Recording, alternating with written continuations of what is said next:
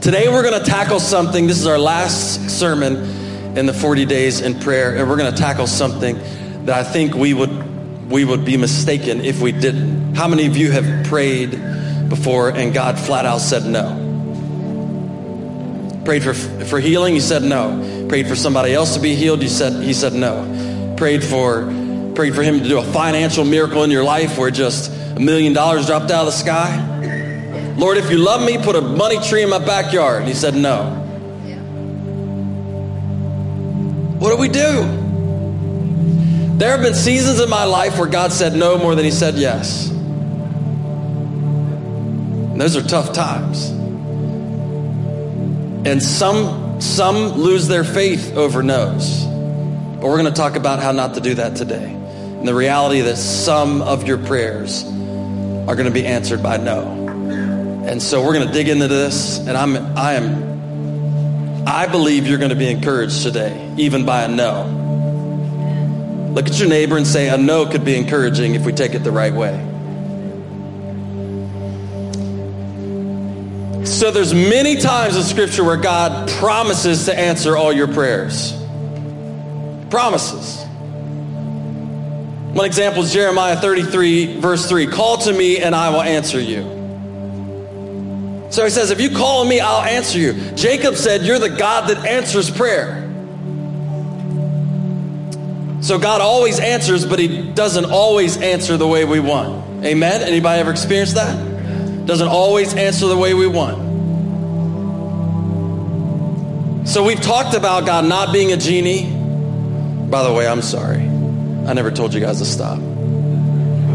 Amen. You can stop. Come on, give it up for the band back there. We are blessed when it comes to worship music. Do you realize that? Yeah.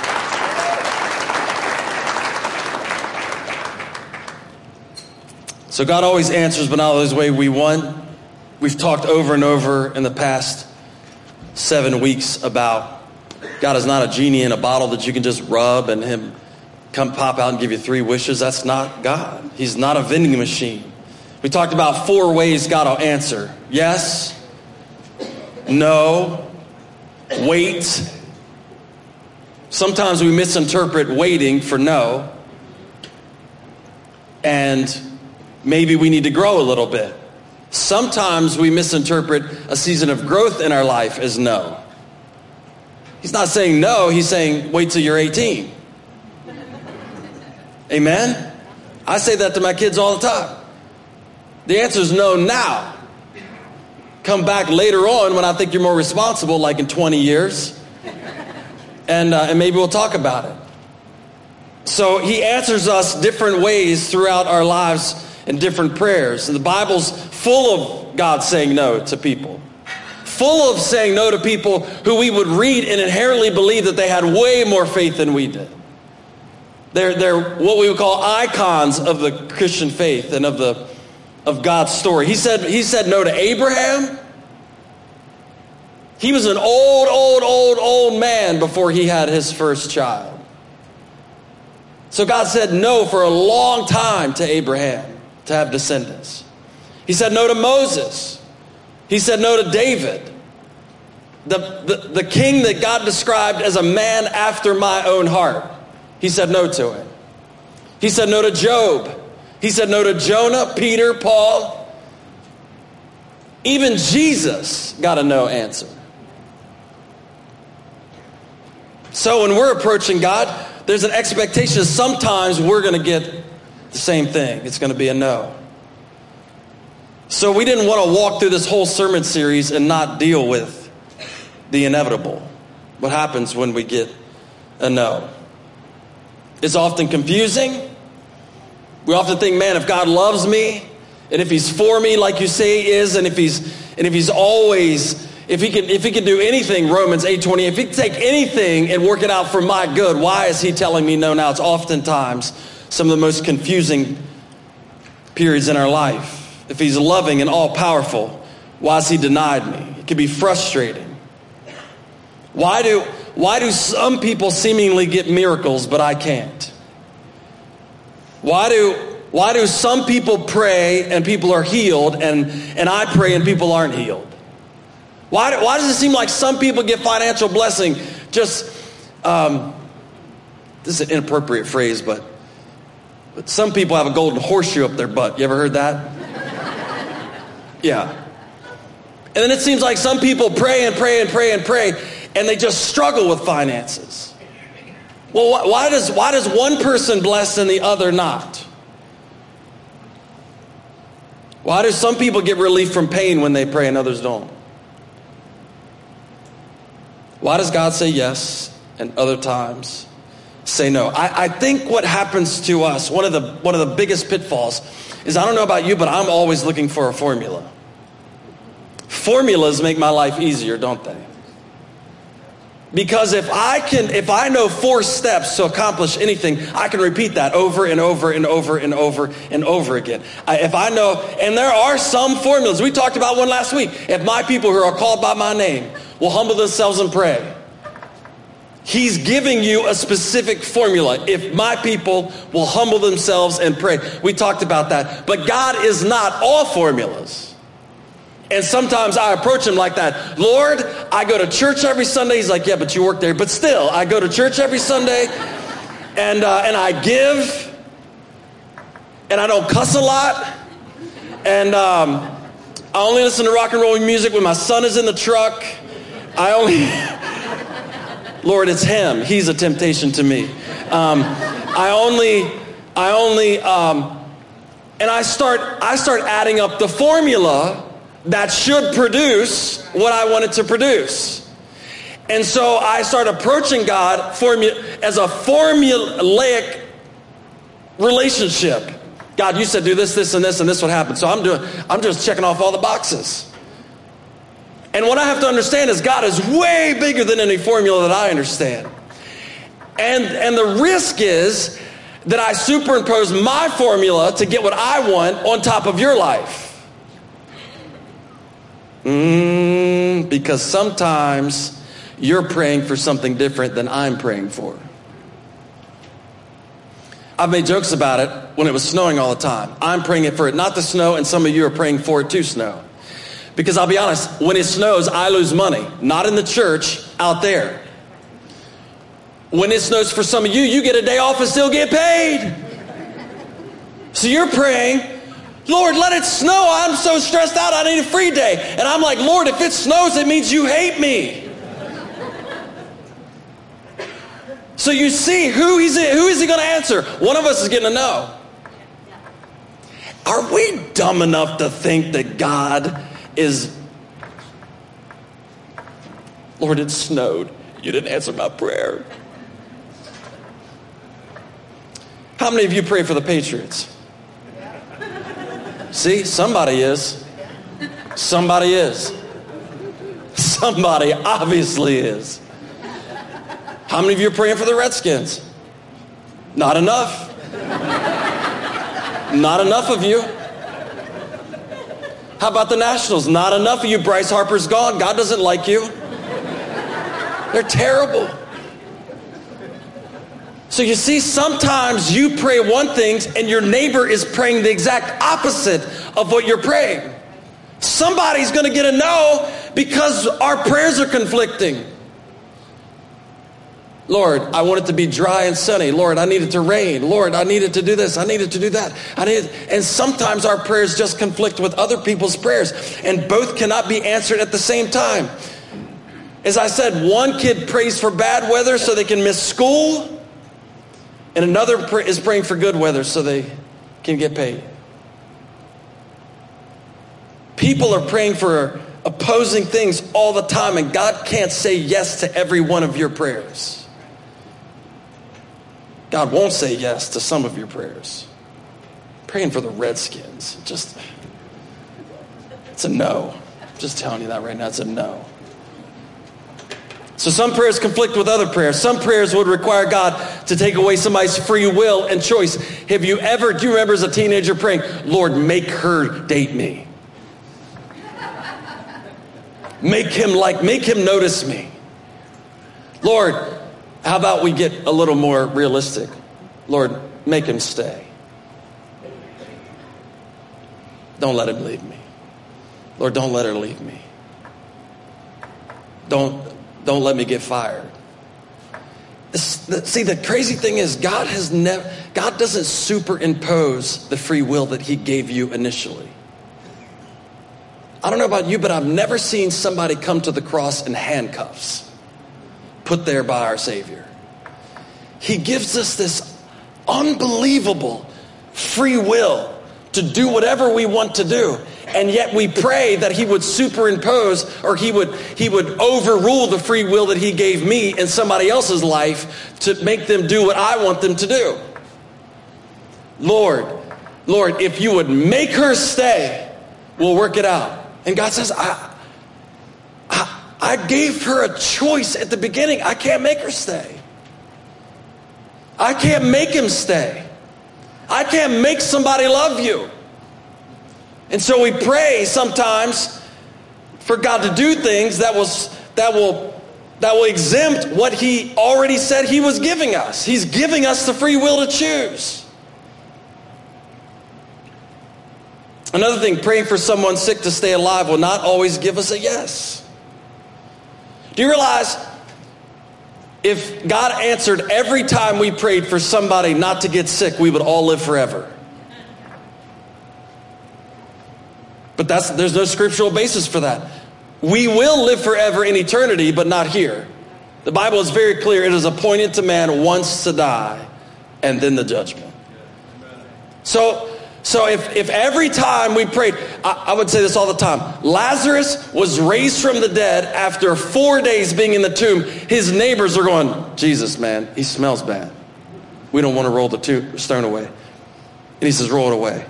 He raises him miraculously from the dead, and Lazarus later died again. I wonder how disappointing that was.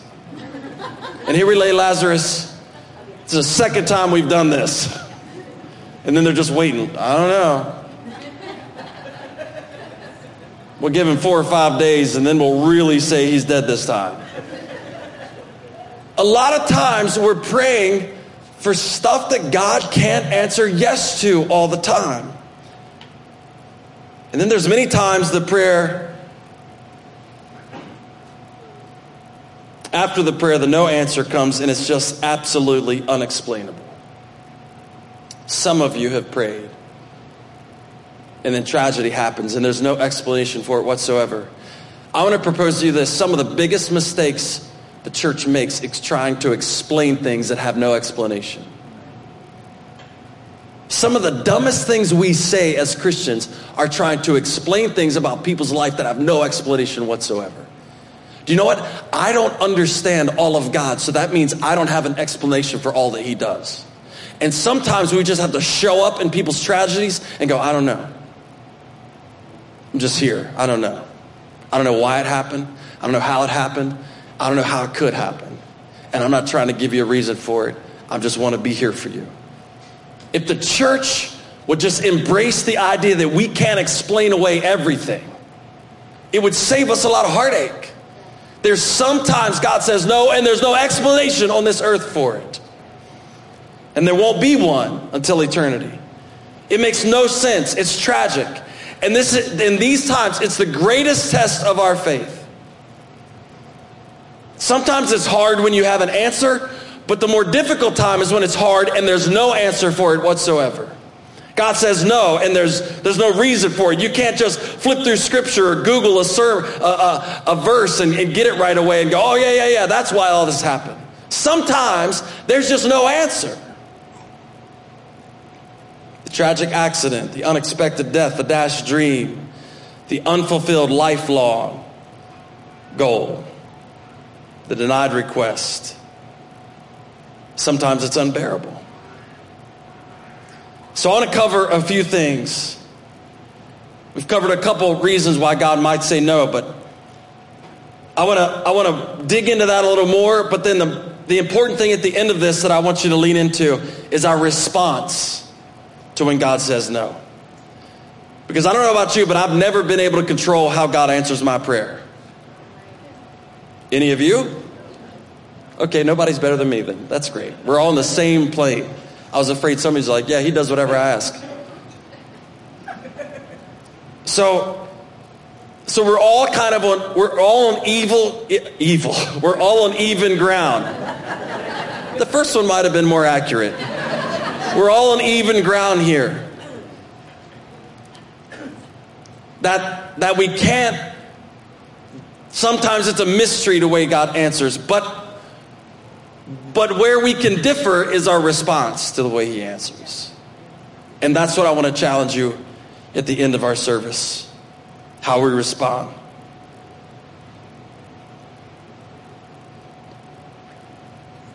There are a thousand good reasons why God might say no.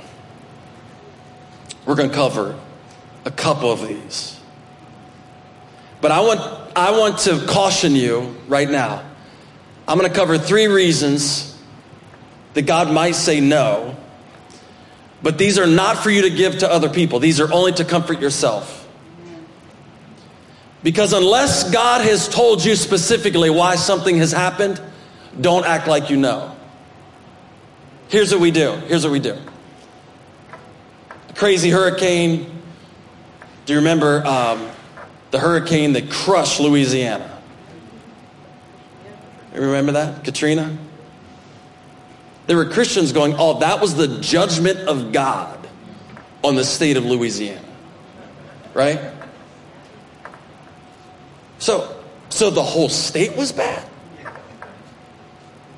You'll hear, you'll hear, hear religious people say stuff like that. Oh, that was a judgment of God on those people. Or somebody will die in a family and they'll say, Oh, I know why that happened. God was blah, blah, blah, blah, blah. So when I give you these reasons, don't apply them to somebody else's life unless you know specifically the doctor said this is why they got sick. Okay, the doctor said this is why they got sick. Other than that, I don't know because God didn't say anything to me about it. And anytime we infer that we know something that God did, we're on very dangerous ground. And I've been to a lot of funerals in almost the last 20 years where I've heard people say things that I'm just like, zip it. You have no idea what you're talking about.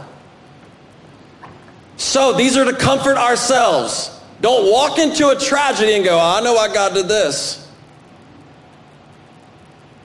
Don't do it. So, are you ready? Here we go. Here we go. Are you ready? I don't know if you're confident or not. God says no when he has a bigger perspective. I'm about 5'10. Told my wife the other day I'm shrinking. I can I can have a perspective from about right around this area. As a leader, you try to get a higher perspective. You try to they call it the 40,000 foot look, where you try to get up above what's going on and be able to see down. You don't get tangled up in the everyday, this person's doing this, this person. You try to get up above all the mess and look down and try to see how things are working and, and what you can do to make things better. Leaders try to do that all the time. How can I get, uh, how can I get out of doing this so I can see the whole picture? The issue is no matter how hard I try, I can only get above it so far. Amen? So but even as a leader of, of, an, of a church like this, I can have a perspective sometimes that nobody else has. So I can make a decision based on things that nobody else would make the, the way I'm making it because I see more. Because I'm looking at not just one piece, I'm looking at 30 pieces. So take that analogy and apply it to God, who never sleeps, who is all knowing, all powerful. He, he knows everything that's happening at the same time. So not only does he know everything that's currently happening, he knows everything that did happen and everything that will happen. He's the Alpha, the Omega, the beginning and the end. So he can take what's currently happening to everyone on the planet and apply it to what will happen to everyone on the planet and work it all out at the same time. I'd say that's a pretty high view of everything. Amen? So sometimes God says no because his perspective is different. He just flat out knows more than I do. He knows more than you do. And He knows how every one of us is complicated and intertwined. Our lives are so connected. He knows that if a decision I make will affect you 20 years down the road, He already knows that. You're like, I knew it was a bad idea coming to this church. He already knows all that. And so he has this perspective that we can't see. He sees a whole picture.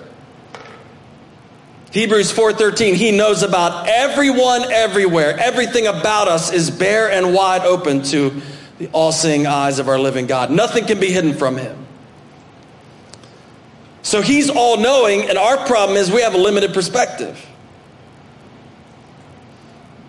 You hear this a lot in politics and, and actually in leadership as well. It's the law of unintended consequences. How many of you have ever had to deal with unintended consequences? I love those. You make a decision and it seems like the most genius thing you could do in the moment. Six months later, you're like, oh, I didn't realize that was going to happen. Come on, you married people, you know what I'm talking about. He is so awesome. Look at his eyes. He is amazing. You get married and you're like, oh, oh, he snores like a train wreck. I didn't realize you were getting 30 pounds the first year. Unintended consequences, right? Oh, your mom's cooking is great, and you're fat. What happened? So, so the issue is we can't anticipate all the consequences that are coming with any of our decisions. God can. Every consequence is expected when God looks at it. Every consequence is expected. if you could see your life the way God sees your life, your prayers would be different. If I saw what God saw, I would never pray a prayer that would get a, get a no answer. I'd already know what to pray. But I don't get the, I don't get that vantage point. And so inevitably sometimes I'm going to pray and he's going to say no because his perspective is different. And so I can't imagine if he answers a prayer I'm praying, how it could affect other people. I try, but there's no way I can imagine that. So sometimes God says no because he says, You don't understand how it's going to impact everything, and I can. Proverbs 2 8 says, God guards the course of the just and protects the way of his faithful ones. He guards and protects. So sometimes no is, I've got a perspective that you don't have, and I need to guard your direction. I need to guard the direction you're going. Doesn't mean he's going to pull you out of the frying pan. It just means he might protect you from burning up. Watch this. Daniel prayed that he would get that he would stay out of the lion's den. Only to be thrown in the lion's den. God made the lions not hungry that night. So he goes into the lion's den, something God told him. He, he says, don't, don't let me go in the lion's den. God said, No, you're going to the lion's den. Are you kidding me? But God's perspective on Daniel going into the lion's den was bigger than Daniel's perspective. Obviously, if you or I were going to the lion's den, we'd say, Oh man, God, this is a bad time to say no. This is a really bad time to say no. I mean, I've got my judo lion skills up a little bit, but I watched some YouTube videos about how to wrestle a lion. It's all good, but I'm a little nervous. I've only practiced against two, and there's three in there. So he goes into the lion's den, but God's perspective was if you go in and I protect you, when you come out, the king will see it different. Daniel, you got to trust me. My no means I got a bigger thing for you. How about the three Hebrew boys that go into the fiery furnace? They tell the king, hey, listen, our God can deliver us, but even if he doesn't, what kind of faith is that? Man, could you muster up enough faith to say, Lord, heal me, but even if you don't? And so, the, so he says, No, I'm not delivering you from the furnace. What I'll do is I'll use the furnace to burn the ropes off. And I'll let the king see four people in the furnace when he knows he only put three. And then when you come out, there, your perspective will be like mine then when I'm going to use it to impact the whole country.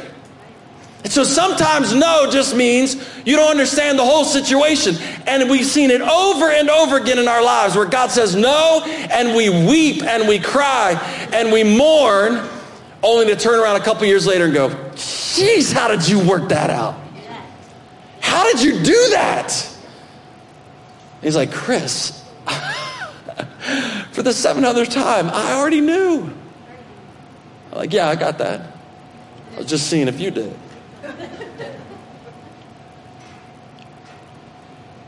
Saint, uh, the Apostle Paul's greatest prayer was to preach in Rome. You can imagine, you, you've had prayers like that before where you want to do something big. You can imagine in Paul's mind, like, I'm going to go to the Colosseum and I'm going to pack it out. God said no to Paul's version of how he wanted to go to Rome. I don't even have to guess, Paul never dreamed of going to Rome in chains.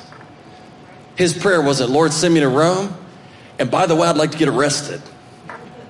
And I'd like to be shipwrecked. And I'd like to just make the most difficult trip ever to Rome. No, I bet she was saying, Man, send a couple people I like. We'll take a leisurely journey to Rome. We'll stop off at a couple places and have a burger. And when we get there, there'll be people waiting on me, and I'll have a green room, and they'll have all my favorite snacks in it. And I'll be able to go out and preach, and everybody will love it. And I'll get a TV show and a talk show, and, and it'll be awesome. And God said, No, you're going to go in chains. You'll be shipwrecked. You're going to almost die. After you're shipwrecked, I'm going to let you get bit by a snake.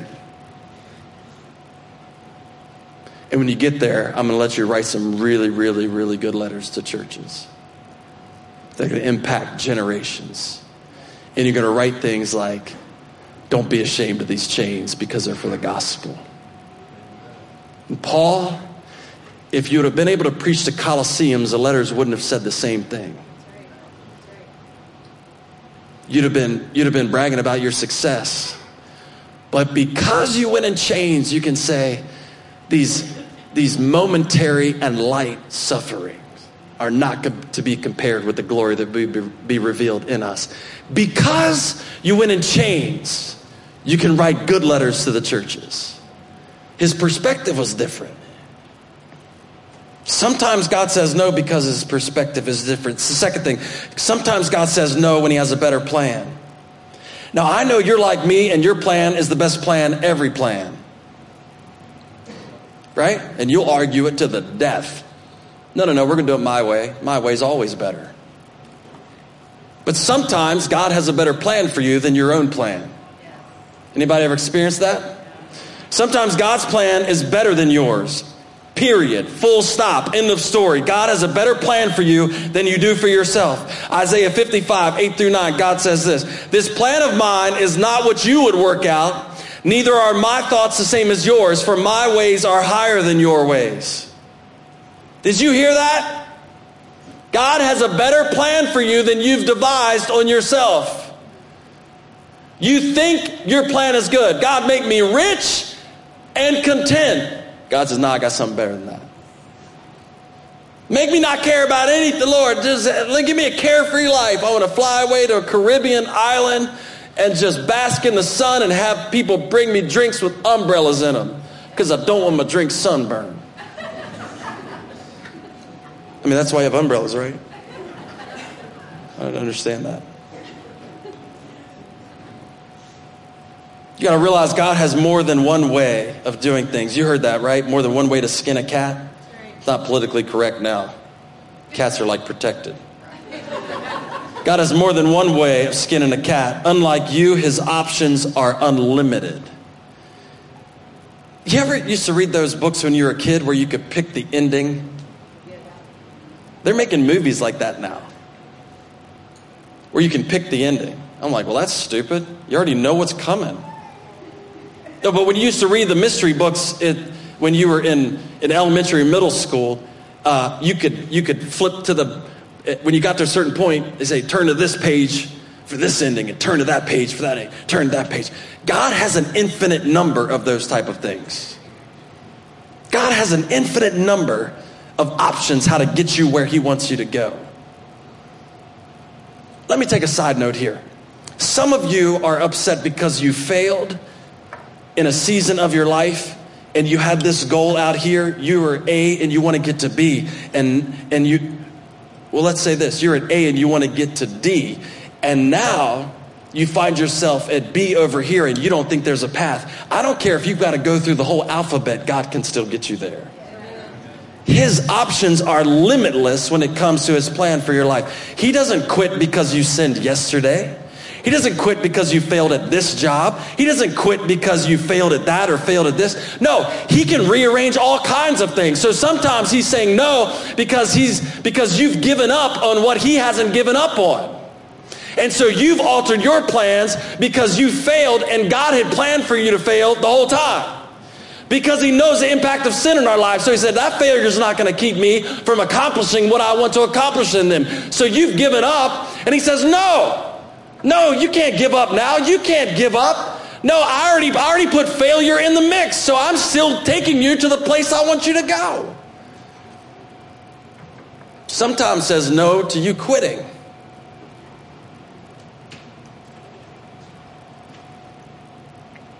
You better say amen more. I'm getting a complex.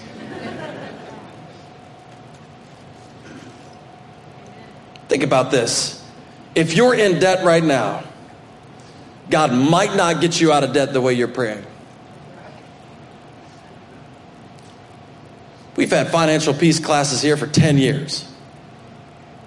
And anybody who's went through that class and become debt free, God never put a money tree in their backyard. Stop praying for some wacky, off the wall, win the lottery miracle.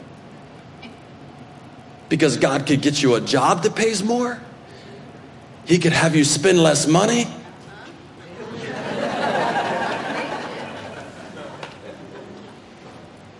You ain't never prayed that. Lord, I pray that you make me more disciplined so this debt would go away. God ain't never said no to that. You want to pray a prayer he'll never say no to? That one. God, make me more disciplined. No, I like you frivolous. No. But we ask him for crazy things. No, he's got a way, he could get you out of debt a thousand different ways. God, your will for my life is to not be entrapped by this debt. And I believe you're going to work your will out in my life. Make me, make me, ob- make it obvious to me how you want to do it. Don't lock God up in a box and get frustrated because your neighbor didn't come over and give you a million dollars. Lord, I know they got it. They're just so stingy. Sometimes He's got a different way of doing it. One of the things we can learn through this is stop praying, God, bless the plan that I've already made, and start saying, God, I want your plan. Because you've got the bigger perspective. Jesus prayed that, didn't he? Not my will, but yours be done. Remember when we're praying throughout the day? That was your mid morning prayer to get the right perspective. Lord, it's not my will, but yours be done. And so I want your will to happen in my life. That's something he says yes to every time. All right, the third way that God says no. God says no when He has a greater purpose. God will never let your prayer interfere with your purpose. That's why it's important to know what God wants you to do. I cry out to the Most High who fulfills His purpose for me. Listen, God is not obligated to explain why He does what He does. How many of you have have kids in here that are a little older. Because some of you may be in this season right now. Did you ever, when your kids were younger, did you ever have them say stuff like, um, you say, no, you can't do that. And they say, why? You're not old enough for me to even answer that yet. You don't get a why. And then you, you give them a good reason. They go, why? Give them a good reason why. Give them a good reason why. Give them a good reason why. Give them a good reason why. So I just start making up dumb stuff. Like, why can't I do that, Dad? I don't know, because it's, it's sunny today. Or you blame it on their mother. Just, I don't know, your mom doesn't want you to do it. Go ahead, I don't know. blame it on the neighbor. I don't know, the neighbor's a convict. I don't know, I want you outside today. Sometimes God doesn't tell us and He says no because the purpose is greater than we can understand right now. And He can't explain it to us. And it's like trying to explain something complicated to a three year old. You tell them no because you know the purpose for their life, you know how you want them to grow up. And so you say no, but you but but they say why, and and, and you instantly go to they're not going to even if I tell them they can't they're not going to understand it. So sometimes it's that way with us. Even if he tells us, we wouldn't understand at the time. 1 Peter 1 7, actually, Peter says this the purpose of these troubles is to test your faith, is fire test how genuine gold is. Your faith is more precious than gold. Sometimes it's a trial to grow us. And if God told us that in the middle of it, we wouldn't understand it. We'll figure it out at the end. 2 Corinthians 4:17, I alluded to this earlier. says these present troubles are quite small and won't last very long, yet they will produce for us an immeasurably great glory that will last forever. So we don't look at the troubles we can see right now, rather we look forward to what we have not yet seen. For the troubles we see will soon be over, but the joys to come will last forever. Thank you, Lord. There's some things you won't understand till heaven. There's some things that will never change till heaven. Sometimes we're suffering for the benefit of others. Do you hear that last one? Sometimes we're suffering for the benefit of others. It's the purpose that God has for our life. And we don't understand it in the moment. Okay, you ready? Three things how we respond when God says no. If you're taking notes, write these down. Come on. If you're taking notes, if you're not taking notes, shame on you. When God says no, this is what I want you to think about. Trust that God does everything in goodness and love. Man, we started out this thing saying God is good. This whole prayer journey, we started out saying God is inherently good and all good things come from him. Psalms 25 10. All the ways of the Lord are loving. Not a few of them, all of them. Romans 8 28. Come on, a ton of you know this. And everything God works for the good of those who love him. Anytime God says no, it's working out for the good. But what happens is when he says no, Satan tries to come in with those doubts, right? Well, it's because he doesn't love you. It's because he's not concerned about you. It's because he doesn't care. No. Romans 8 28 says, even when I say no, I'm working it out for your good.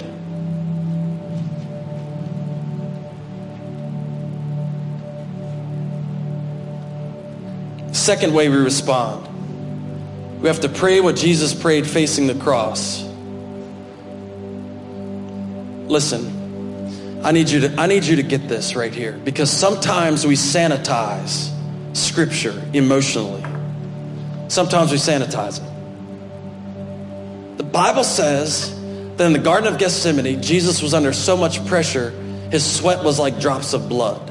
Some theologians actually believe he was hemorrhaging from the stress.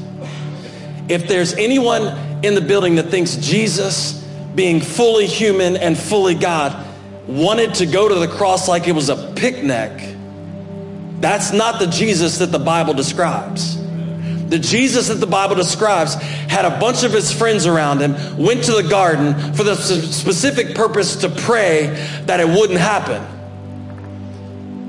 And he took Peter, James, and John a little further. And he couldn't get, even get them to stay awake the whole night. Look, could you just watch and pray with me? And it said when he walked away, they'd fall asleep. Well, he goes off by himself and he kneels down. And it said he was under such stress that he was possibly hemorrhaging. And he prayed out, Father. He didn't pray out, Father, if it be your will. It's emotion. A guy that knew he was dying, a guy that didn't, not, not, a, not a heart attack, he was going to the cross.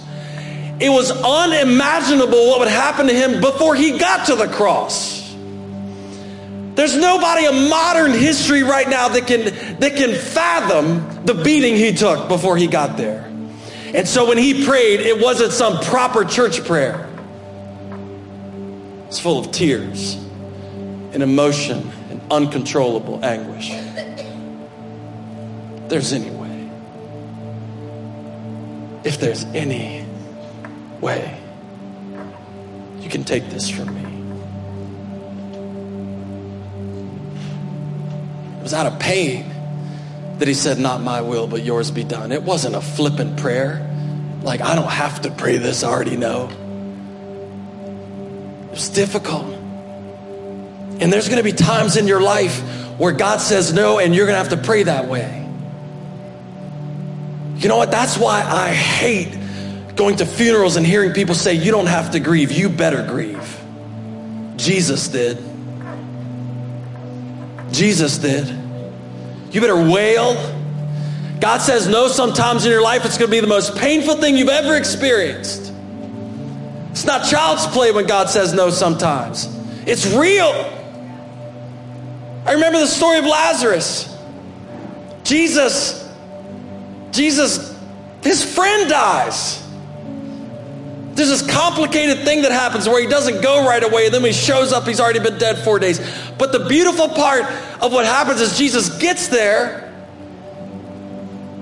and, and the shortest verse in Scripture, Jesus wept.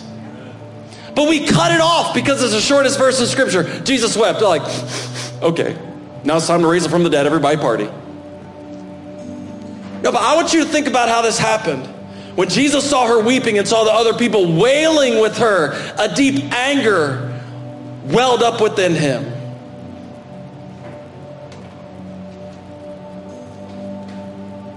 Let me back up to verse 30. Jesus had stayed outside the village at a place where Martha met him. When the people who were at the house consoling Mary saw her leave so hastily, they assumed she was going to, Laz- to Lazarus' grave to weep. So they followed her that everybody is weeping. When Mary arrived and saw Jesus, she fell at his feet, Lord, if you'd only been here. That wasn't, Lord, if you'd only been here. It was, Lord, if you'd only been here. She's weeping. When Jesus saw her weeping and saw the other people wailing with her, a deep anger welled up within him and was deeply troubled. When people died around Jesus, he got furious. Where have you put him? He asked. They told him, Lord, come and see. Then Jesus wept. He wasn't controlling his emotions to look tough in front of the crowd right before he raised him from the dead. No, it said he was weeping right along with everybody else. This was my friend too.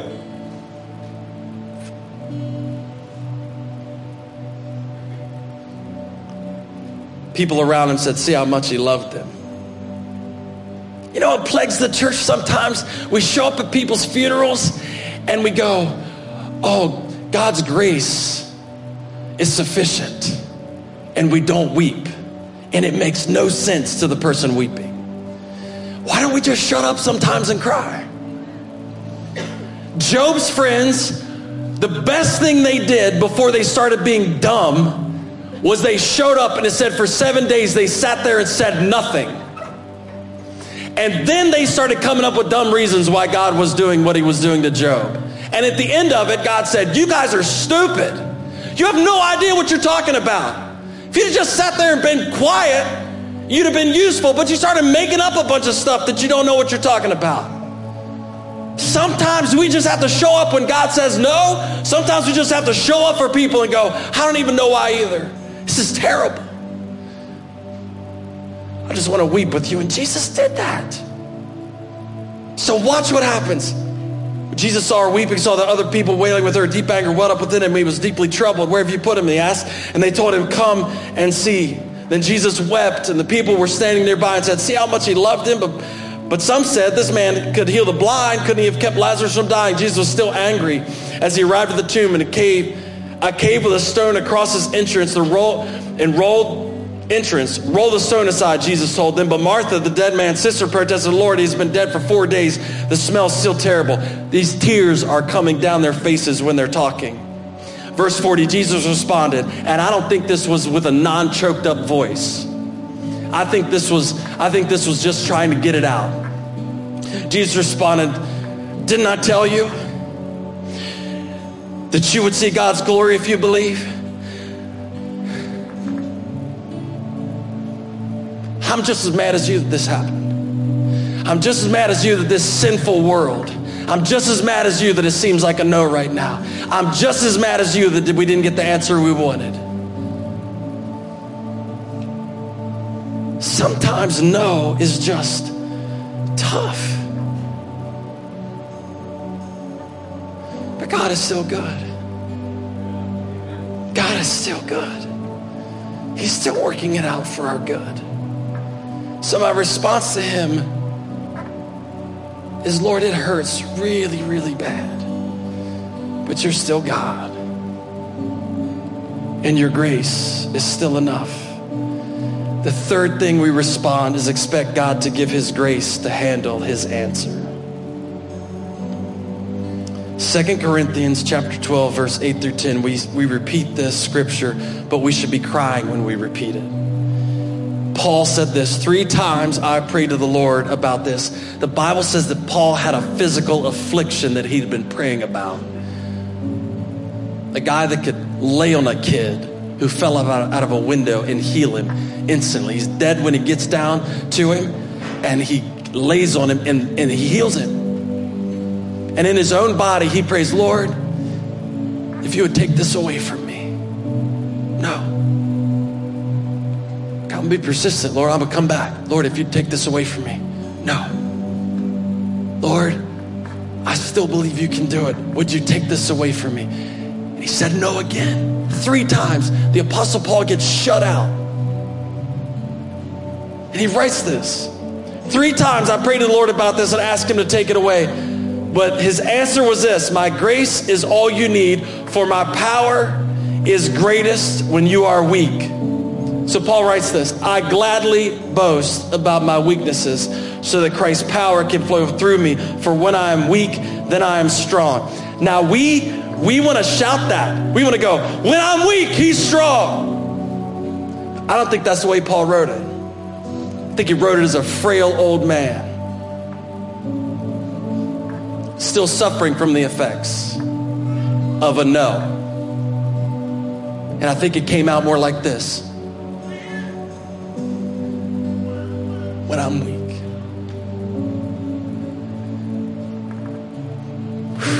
He's strong.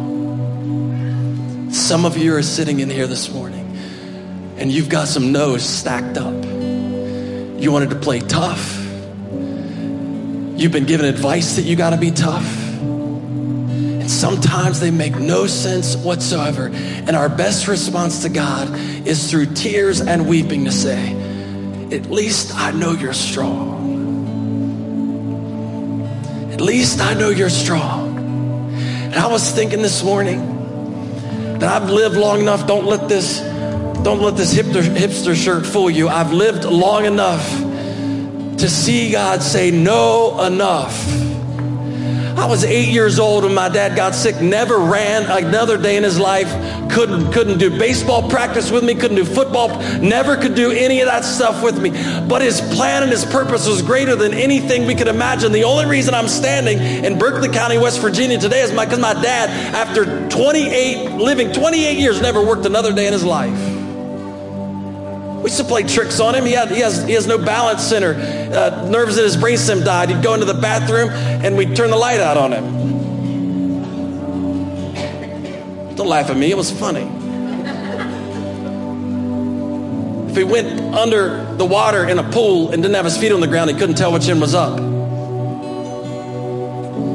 want to talk about greater purpose? I had no idea.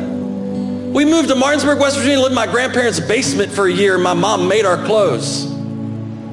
Had no idea.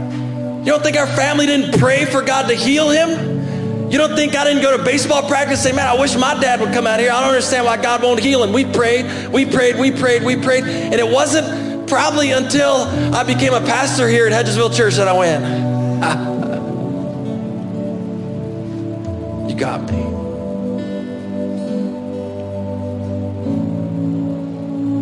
But the you were strong while I'm weak came through tear after tear after tear after tear. In the last five years, my wife and I have experienced, Lord, so awesome to why, God, are you saying no? And through tear after tear after tear, you realize his purpose, you realize his strength.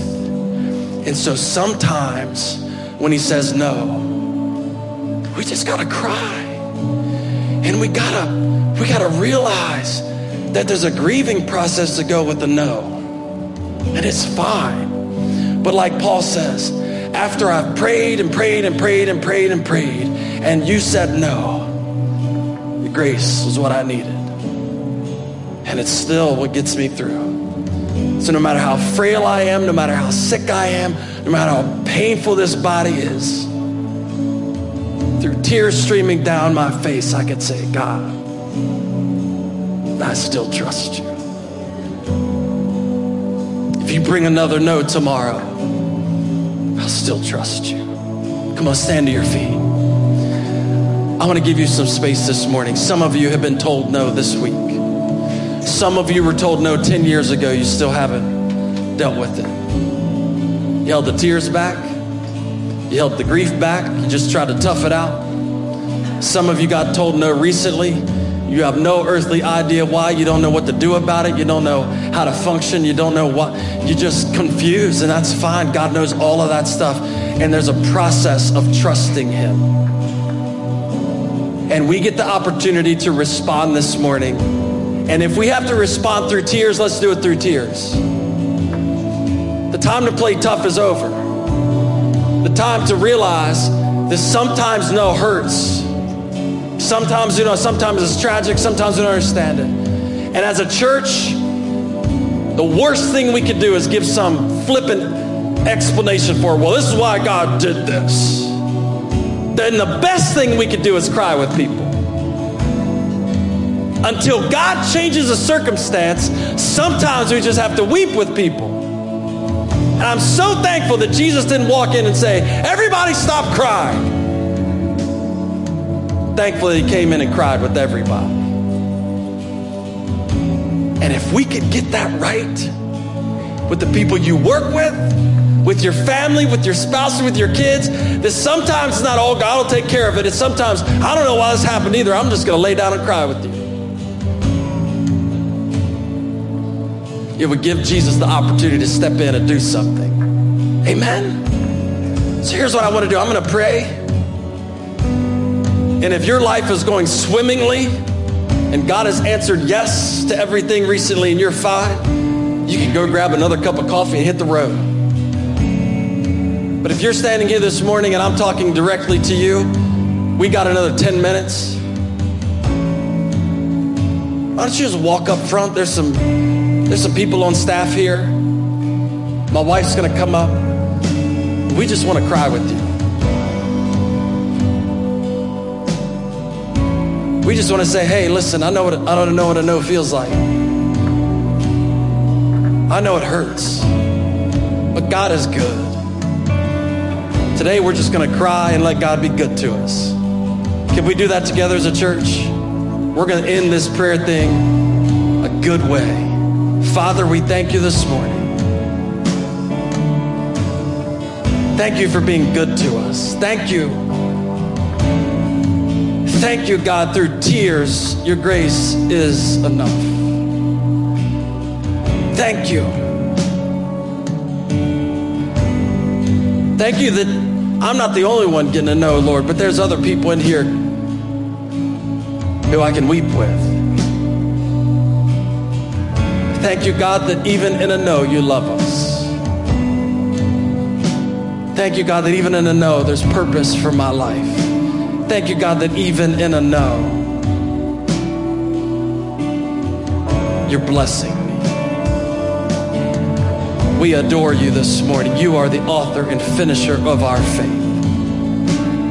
And Lord, my hope is not here, but it's in you. Encourage us today as we pray together. Jesus' mighty name, we ask. Amen. Amen and amen.